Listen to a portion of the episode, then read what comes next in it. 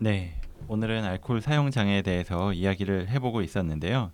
저희가 초반에는 사실 이제 와서 고백을 하는 거지만 술을 마시고 방송을 녹음한 적도 있었습니다. 이게 다들 방송을 처음 하다 보니까 긴장을 많이 해서 뭐 대본이 있는데도 계속 더듬고 막 추임새나 애드립 같은 거 전혀 못하고 완전 얼어서 하다가 아 이대로 안 되겠다 하면서 긴장을 풀려고 좀 술을 마시면서 했었던 적도 있었는데요. 네. 초반에는 이게 확실히 도움이 되더라고요. 그래서 방송 녹음할 때 편해지는 효과가 있었는데 그때 방송을 요즘 와서 다시 들어보니까 좀 편하다고 잘하는 건 아닌 것 같기도 하고 좀 흥설수설하는 것 같기도 하고 네.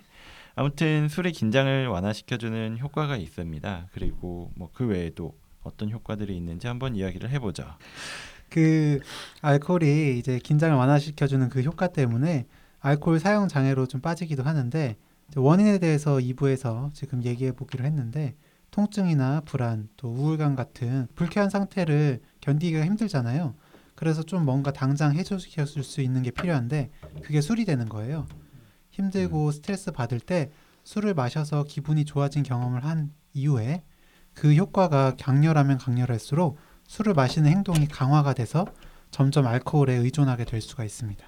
네, 아까 손정현 선생님이 얘기한 해장술도 여기에 좀 해당되는 케이스예요. 그 술을 많이 마시고 나면 다음날 오전에 이렇게 술 기운이 좀 한 보통 한 7, 8시간 정도 빠지면 금단 증상이 나타난다고 하죠. 술 기운 빠지면서. 네. 그러면은 이제 식은 땀이 나고 막 왠지 모르게 두근거리고 불안해지고 막 손발이 막 떨리기도 하죠. 오한이 들고. 네. 이럴 때 해장술이 한 잔 딱 들어가면은 확 좋아지거든요. 그래서 해장술로 금단이 이제 해결되는 경험을 하게 되시면은 아 역시 나는 술이 받는 체질이구나 몸에 좋다. 네. 뭐 다음에도 해장술 꼭 해야지라고 이렇게 합리화하고 의존으로 점차 빠져들게 되는 거죠. 역시 경험자라서 잘 아시네요. 저는 해장술을 먹은 적은 없다니까요. 그런 경험하신 적은 있죠. 네? 그 싹 좋아지는 경험 하신 적은 있죠. 아 없어요.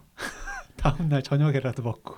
아 하루 종일 고생하다가 네네네. 저녁 때 먹은 어. 술로 편해지는 경우. 네. 저도 그런 적이 있는 것 네, 같아요. 그런 방학 때 적은 매일 같이 좀술 먹을 때. 그렇죠. 예. 네. 아 이런 이래서 드시는구나 이 음. 정도로. 네. 근데 사실 뭐 해장 술이라는 이 단어 자체가 사실 말이 안 되는 건데 아무튼 이렇게 행동이 긍정적인 보상에 의해서 강화가 되는 학습 이론이 알코올 사용 장애가 생기는 어떤 과정 중에 하나입니다. 사연자분 같은 경우에도 소심한 성격을 술로 극- 극복한 경험이 긍정적인 강화가 되고 그러다 보니까 계속 술을 마시게 된 걸로 생각을 해볼 수가 있겠죠. 네. 그리고 또 실제로 술이 주는 쾌감이나 이런 보상이 뇌에도 영향을 줍니다. 특히 뇌에 이제 변연계라는 부분이 있는데요. 이걸 활성화시키거든요. 근데 요 변연계가 보상과 관련이 있어요. 여기 이제 도파민이라는 신경 전달 물질이 작용을 해서 중독 보상 회로를 계속 돌리게 되고 결국 점점 술과 관련된 중독 행동이 되는 거죠. 네, 그리고 정신분석적인 원인도 있는데요. 예전에 구강기라는 이야기를 했었던 적이 있을 거예요. 혹시 기억이 나실지도 모르겠는데 아기가 계속 손을 빨고 뭐 보이는 것들은 뭐든지 입으로 가져가는 그런 시기가 있는데 이 시기에 너무 만족을 했었거나 아니면 혹은 너무 좌절한 경우에 성인이 되어서도 어떤 힘든 일이 생기면 다시 구강기로 퇴행을 할 수가 있다고 합니다. 그래서 구강기로 퇴행했을 때 보일 수 있는 대표적인 증상이 의존인데 알코올이라든지 다른 약물 의존을 이런 구강기 퇴행의 한 모습으로 보는 이론이 알코올 의존에 대한 정신분석적인 설명입니다. 네, 구강기 얘기를 하셔서 그런데 저는 좀 요즘에 제 딸 보면서 좀 걱정이 되기는 해요. 이게 제 딸이라서 그런지 몰라도 하루 종일 먹을 거 찾고 있거든요. 이러다 보니까 이제 먹을 거를 계속 주면 너무 만족해 버릴 것 같고 또 안 주면 좌절할 것 같고 아 음. 이러다가 나중에 식이장애나 아니면 술 문제 생기면 어떻게 하지 이런 생각을 하는데 그냥 제가 정신건강의학과 전문이라서 이런 생각을 하는 거겠죠. 그럴 것 같아요. 그냥 네 딸이라서 그럴 거 같아요. 너무 걱정 안 하셔도 되지 네? 그냥 건강하게 좀 자라줬으면 좋겠습니다. 뭐 허경 선생님도 구강기에 지금 따님처럼 엄청 먹어댔을 거 아니에요. 네. 근데 지금 뭐 술 문제 없는 거 보면은 따님도 괜찮을 거고 진짜 저런 걱정까지 하는 거는 직업병인 것 같아요. 네.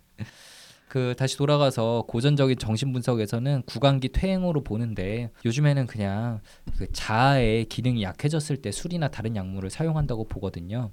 쉽게 생각하면 현실이 너무 힘들어졌을 때 그러니까 예를 들면 뭐 이성 친구와 헤어졌다든지 시험에 떨어졌다든지 주식이 반토막 났다든지 하는 힘든 상황에서 견디기 힘드니까 그냥 도피하는 거죠. 네. 말 그대로 도피하고 술을 마시 그럴 경우에 술을 마시는 경우들을 떠올려 보시면 좋을 것 같아요.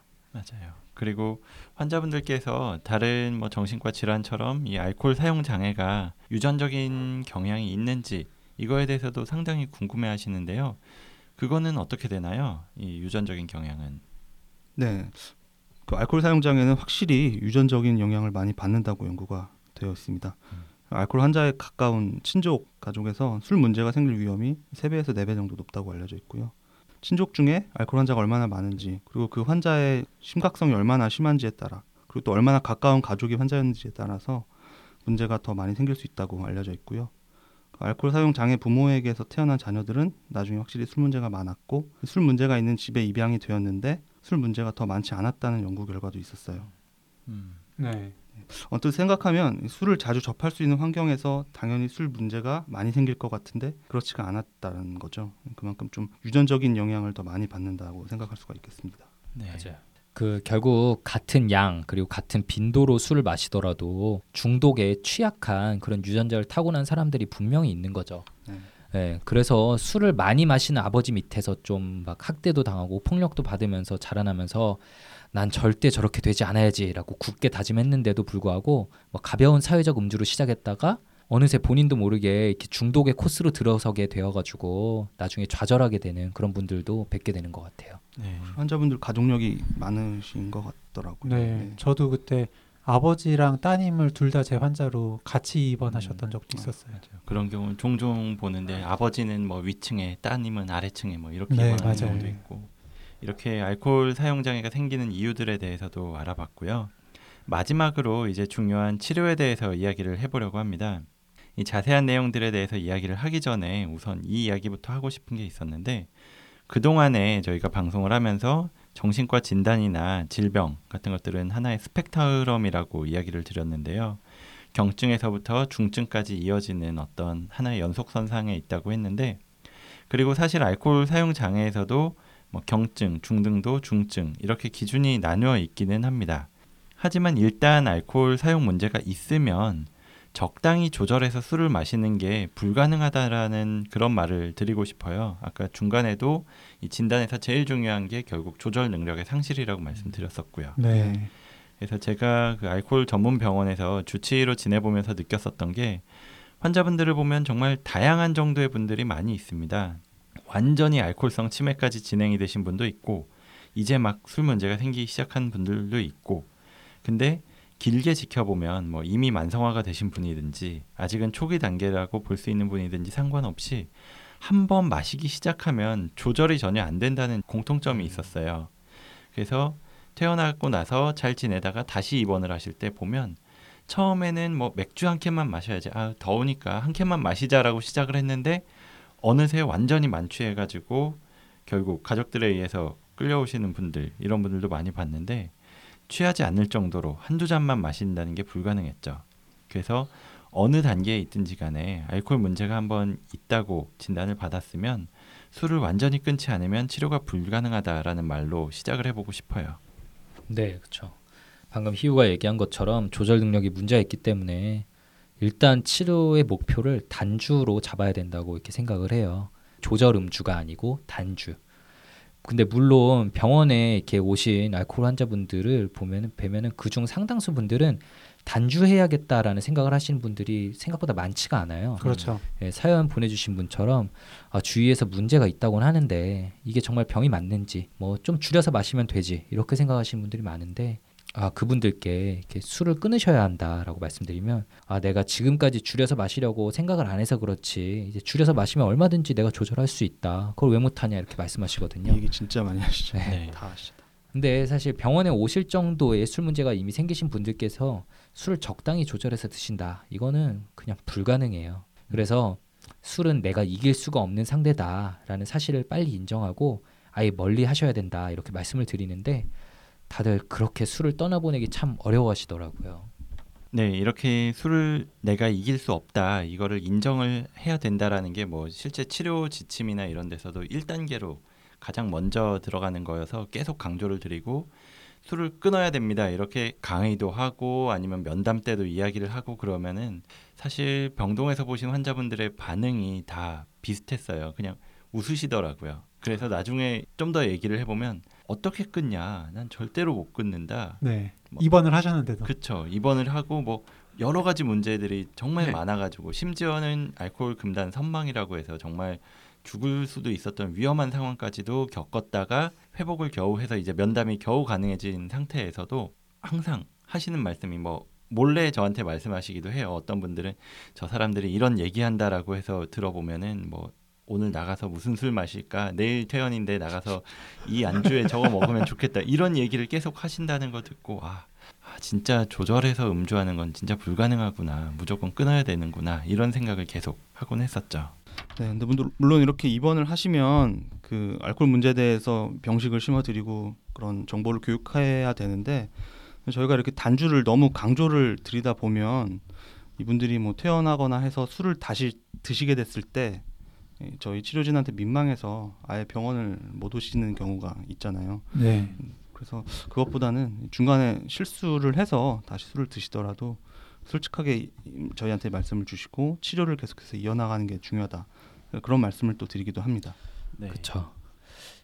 그리고 아직 이제 끊을 준비가 되지 않았는데 갑자기 끊으라고 하면 이제 환자분들 입장에서 당황스럽고 치료에 거부감이 드는 게 사실이에요. 그래서 준비를 할 수 있게 도와주고 이제 술을 끊고자 하는 그 동기를 유지시켜주는 치료가 알코올 사용 장애 치료에는 굉장히 중요한데요. 네. 동기 강화 치료, 동기 강화 면담이라고 하죠. 그래서 술, 술에 대한 대처 기술을 함께 공부하고 실제로 해보도록 하는 인지행동 치료하고는 좀 다르게 환자가 자연스럽게 변화하도록 하는 건데요.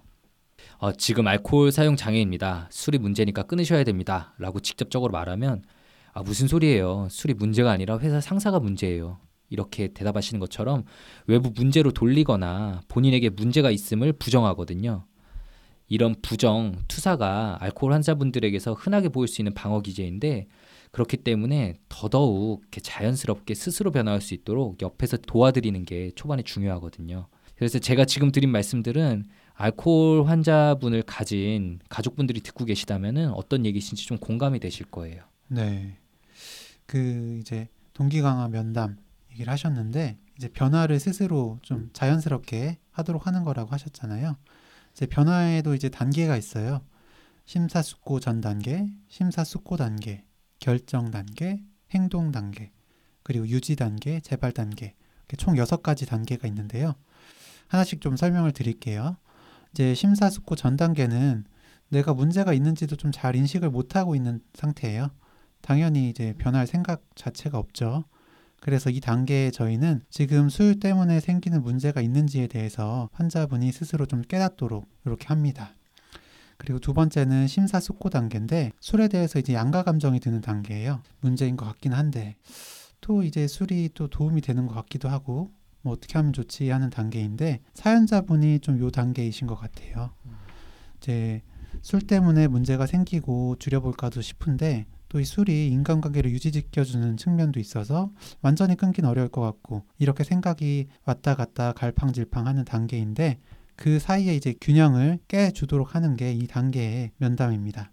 사연자분께서 지금 이 방송을 듣고 계시다면 지금 끊지 않아서 생기는 위험과 또 끊어야 하는 이유에 대해서 한 번 더 생각해 보시면 좋을 것 같아요.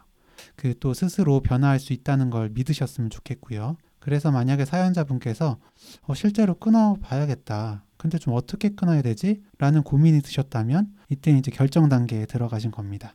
그럼 저희는 효율적으로 술을 끊을 수 있는 방법을 스스로 찾아내시도록 도와야겠죠? 그래서 실제로 행동에 옮기시면 행동 단계로 들어간 거고 이후에는 재발 방지를 위한 방법을 찾아가시도록 이제 유지 단계를 돕습니다. 그리고 또 마지막으로 유지를 잘 하시다가도 중간에 한 번씩 술을 실수로 이렇게 드실 수도 있어요. 이렇게 단주를 실패했다고 해서 아 이제까지 어떻게 했는데 이제 완전 망쳤다. 그냥 지금 마시는 거 다 마셔버려야지. 이렇게 하면서 너무 자책하거나 실망하지 않도록 변화의 처음 단계부터 다시 차근차근 시작하실 수 있도록 하는 게 전반적인 동기부여 치료의 과정입니다. 네, 이렇게 교영이가 동기 강화 치료에 대해서 잘 설명을 해줬는데요. 이 동기 강화 치료를 통해서 환자가 변화하고자 하는 의지가 충분히 생겼다면 그때부터는 인지행동 치료를 할 수가 있습니다. 여기에서는 알코올 사용 장애가 뭔지, 우리 몸이나 심리에 어떤 영향을 주게 되는지, 갈망이나 내성, 금단은 뭐고 그런 증상이 있을 때 어떻게 대처해야 하는지 이런 것들에 대해서 구체적인 대처 방안을 알아보고 실제로 실천에 옮겨보는 겁니다. 이런 인지행동 치료 같은 경우에 알코올 환자분 여러 명하고 그룹 치료를 하면서 서로의 경험을 공유하면 효과가 더 좋았었어요. 예를 들어서 뭐 언제 술을 가장 마시고 싶었고 어떻게 대처했는지에 대해서 이야기해 보면 다른 사람이 술을 나한테 권했을 때, TV에서 맥주 광고가 나올 때, 뭐 담배를 피우고 있을 때, 아니면 부인이 나한테 잔소리했을 때 등등 다양한 이야기가 나올 수 있거든요. 그리고 그때 대응하는 방법도 여러 가지고요. 그러면서 느- 얻을 수 있는 효과가 우선 나만 이렇게 힘든 게 아니구나. 뭐 이런 것도 네. 할 수가 있고 또 하나는 나는 눈치채지 못하는데 아 이런 경우도 있을 수 있겠구나 이런 상황을 조심해야겠구나 또는 뭐 아 그렇게 갈망감을 넘기는 방법이 있구나 이런 치료진의 말이 아니라 환자분들이 서로 말을 나누면 더 와닿고 효과가 있었습니다. 예를 들자면 술 없이 어떻게 지낼 수 있는지에 대해서 이야기를 많이 하는데 만나면 꼭 술을 마셔야 하는 친구가 있잖아요. 네. 뭐 그런 친구보다는 뭐 차를 마시면서도 어울릴 수 있는 친구를 만든다든지 아니면 술을 마시지 않고 할 수 있는 취미를 찾는 것도 필요하고요. 개인적으로는 낮에 하는 활동을 찾으라고 말씀드리는데 뭐 낮에 하는 활동 중에서도 산악회 같은 건 피하라고 말씀드려요. 그런 경우에는 꼭 등산하는 건 좋지만 내려와서 뭐 파전에 막걸리 한 잔을 하는 경우가 많았거든요. 네, 피하기가 어렵죠 이거. 그리고 가족이나 친구들과 대화하는 방법이나 아니면 가족 교육 이런 것도 함께 할 수가 있고요. 네. 그 치료 방법 중에 동기 강화 치료 그리고 인지 행동 치료 얘기를 했는데 여기에 약물 치료를 함께 하는 경우도 많이 있습니다. 술을 마시는 이유가 이 술을 마시는 것 자체가 너무 좋고 또 안 마셨을 때 갈망이 심해서 또는 금단이 너무 힘들고 술을 안 마시면 힘들어서 이렇게 두 가지로 크게는 나눌 수가 있는데 이 전자 술이 너무 좋고 갈망이 심한 경우에는 날트렉손이라고 하는 항갈망제를 써서 이 술을 마셨을 때 받는 그 기분 좋은 느낌을 줄여주게 되고요. 반대로 술을 안 마시면 힘든 것이 주된 이유라고 하면 아캄프로세이트라고 하는 약을 주로 처방하는 경우가 많습니다. 그리고 예전에는 이제 술을 마시게 되면 이술 분해를 잘 안 되게 해서 메스껍고 토할 것 같고 그런 힘든 느낌을 극대화시키는 이 다이설피람이라고 하는 약물을 혐오 자극을 주는 약, 약물을 사용하기도 했는데 요즘에는 부작용이 심해서 사용을 거의 안 하고 있고요. 그 이외에도 해독 치료를 해서 이제 몸에서 술, 술 기운이 다 빠져나갔는데도 우울, 불안, 불면 같은 여러 정신과적 증상이 남아 있고 그것 때문에 힘들면 거기에 맞는 약을 써서 이 단주 유지를 도울 수가 있습니다. 맞아요. 그, 결국 알코올 사용 장애 정도로 술을 드시는 분들에게서는 대부분의 경우에 불면이나 우울은 동반이 되어 있거든요. 네. 그렇기 때문에 약물 치료가 아주 중요해요. 술은 내가 분명히 끄는 것 같은데 잠이 안 오니까 결국엔 다시 시작했다 이렇게 되시는 분들도 많이 있거든요. 네, 그렇죠, 그렇죠. 그래서 저희가 약물 치료가 아주 중요하고 그리고 또 오래 지속되는 금단 증상도 다시 술을 마실 수 있게 하는 이유가 되기 때문에 벤조다이아제핀 계열 약물을 쓰는데요. 이게 뇌에서는 술과 비슷하게 좀 작용을 해요. 그래서 엄청나게 드시던 술을 갑자기 끊으면 금단 증상으로 인해 경련 발작까지 일으키는 뭐 생명에 위험한 경우가 꽤 있거든요. 진짜 자주 봐요. 그래서 술 대신 작용할 비슷한 약을 이렇게 복용을 하고 점차 그 약도 천천히 줄여나가는 술 해독 과정을 보통 한 1, 2주에 걸쳐서 진행을 하게 돼요. 그리고 또 하나 얘기하고 싶은 게 이번 치료의 중요성에 대해서도 얘기하고 싶은데요. 일단 술의 유혹이 완전히 차단될 수 있는 공간에서 일정 기간 이상 지내야만 중독 회로에 이렇게 빠져버린 뇌가 거기서 헤어나올 수가 있거든요. 뭐 자의로 입원하신 분들도 병원에서 며칠 지내면서 이렇게 금단 증상이 막 점차 약물로도 조절 안 될 정도로 나타나기 시작하면은 그리고 갈망감도 심해지면 정말 막무가내로 그냥 막 집에 가겠다고 하시는 분들이 엄청 많아요. 음, 예, 그럴 땐 막 아무리 최선을 다해서 설득하고 가족들도 설득해도 안 통하는 경우가 많아서 참 난감해지기도 하거든요. 근데 어떻게든 약물 치료로 그런 금단 증상들을 겨우겨우 해결하면서 그 시기를 힘들게 힘들게 어떻게든 넘기고 중독에서 점차 벗어나게 되면 객관적으로 자기 과거 모습을 이제 돌아볼 수가 있게 돼요. 아, 내가 술에 빠져서 내 인생과 가족들의 삶까지 완전 망치고 있었구나. 라고 깨닫게 되는 건데 그 단계에 이르기 위해서는 술을 끄는 상태에 일정한 시간이 반드시 필요하다는 거. 그리고 그러기 위해선 이번 치료가 최선의 선택이라는 거를 꼭 기억해 주셨으면 좋겠네요. 네, 이렇게 이번 치료의 중요성까지 강조를 해서 이야기해 봤는데요. 일단 이번에 사연을 보내주신 분께 드릴 수 있는 조언들을 하면서 마무리를 했으면 좋을 것 같아요. 어떤 조언들을 좀 드려볼 수 있을까요? 네. 뭐 듣고 이제 나는 아닌데 하고 부인을 하실 수도 있겠지만은 사실 지금 좀 걱정되는 게 전형적인 중독의 경과를 좀 밟아가고 있으신 중인 것 같아요. 이렇게 쭉 진행이 됐을 때 나중에 어떻게 될지 저희 입장에서는 머릿속에 좀 그려지거든요. 그래서 걱정이 되는데 그 술자리를 통해서 지금까지 쌓아온 것들이 술을 끊는다고 한순간에 다 사라지는 게 절대 아니거든요. 술을 마시지 않으면서도 술자리를 즐기시는 분들도 많이 계시고요. 이미 문제들이 많이 발생하고 있는 지금 상황에서 내가 계속해서 술을 마셔야만 하는 건지 좀 스스로에게 진짜 진지하게 질문을 던져 보셨으면 합니다. 저는 뭐 입원 치료 환자분들에게 가끔 드리곤 했던 얘기인데요. 오늘 저희가 말한 여러 가지 치료 방법 그리고 뭐 입원 치료를 한다고 해서 100% 문제가 해결되는 게 절대 아니에요. 재발 엄청 많이 하죠. 아까 말했다시피 5, 60번씩 입원하시는 분들 정말 흔하고요. 근데 1년 동안 입원 치료를 한 사람들을 추적 조사한 연구 결과가 있었어요. 그랬더니 그중 40%만 술을 끊게 되더라는 결과가 있었는데 뭐 한 달, 두 달도 아니고 인생에서 1년 동안을 병원에 입원해서 단주 치료만 받았는데도 그중 60%는 다시 술을 마신다는 게 정말 놀랍지 않나요? 정말 1년 동안 온갖 치료 방법 다 듣고 본인도 정말 굳은 마음의 결심을 하고 나가셨을 텐데 그중 60%가 다시 술을 드신다니까 그냥 나는 술에 대한 조절 능력이 남들보다 약하다라는 점을 빠르게 인정하는 게 그게 치료의 첫걸음일 것 같고요. 이길 수 없는 술과의 싸움은 해봤자 의미가 없으니까 아예 시작하지 않는 것이 그게 유일한 방법이라는 걸 꼭 이 사연자분께서 알아채시고 실행에 옮기시기를 좀 바라겠습니다. 네. 그래서 이 사연자분께 드리고 싶은 말씀이 뭐 병원에 가보시는 것도 좋을 것 같고요. 알코올 전문으로 하는 병원도 있으니까 혹시나 뭐 병원에 가는 게 좀 꺼려지게 된다면 그 근처에 있는 뭐 정신건강 증진센터 같은 곳들이 있어요. 그런데 보면 알코올 전문 클리닉을 좀 운영하는 곳들도 많이 있거든요. 네. 그래서 거기서 일단 상담을 먼저 받아보시고 거기서 할 수 있는 방법을 취해 보고도 문제가 계속된다 그러면은 그때는 정말로 꼭 병원에 가보셨으면 좋겠다라는 말씀을 드려보고 싶습니다. 네, 오늘 이렇게 알코올 사용 장애에 대해서 이야기를 쭉 나눠봤습니다. 그리고 저희에게 드디어 첫 번째 협찬이 들어와서 광고를 드리게 됐는데요.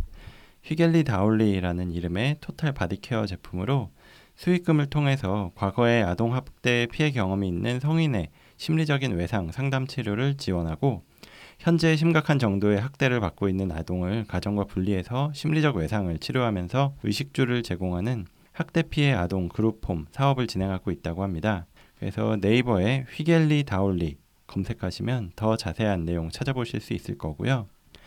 저희가 방송 업로드를 할 때마다 페이스북에 알리는 글을 적어 드리는데 그 글을 공유하면서 코멘트를 남겨두시는 분들 중에 한 분씩 선정해서 이 휘겔리 다울리에서 제공하는 4만 천원 상당의 10억 턴 퍼스트 오일과 헤이즐넛 수제 비누팩 세트를 선물로 드리려고 합니다. 그리고 얘왜 이러는 걸까요? 방송 사연으로 선정되신 분들께도 동일한 세트를 전달드릴 예정입니다. 그래서 페이스북 글 공유 이벤트에 많이 참가해 주세요.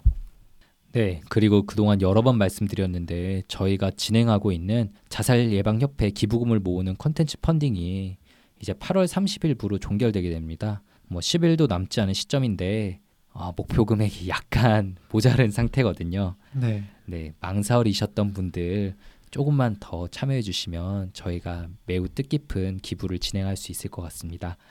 zamong.co.kr 예, 접속하셔서 기부해 주시면 감사할 것 같습니다. 예, 마지막으로 저희 소통 창구 소개 드리겠습니다. 예, 정신과에 관해서 그리고 본인이나 주위 사람의 심리에 관해서 궁금한 점, 그 고민 있으시면 이메일 brainrich 6 at gmail.com b r a i n r i c h 숫자 6 골뱅이 gmail.com으로 보내주시면 감사하겠습니다. 그리고 저희가 페이스북 그리고 카카오톡 플러스 친구에 뇌부자들이라는 아이디로 계정을 만들어서 저희 새로운 소식 그리고 방송에서 못다한 이야기들 올리고 있으니까 많이 친구 추가하셔서 확인해 주시고요. 그 휘올리 다올리 선물 휘겔리 다올리 선물 드린다고 하니까 예, 많이 공유도 해주시면 감사하겠습니다. 네. 이상으로 오늘 방송 여기서 마치도록 하겠고요. 다음 왜 왜 이러는 걸까요? 방송도 이어서 들어주세요. 들어주세요. 들어주세요. 감사합니다.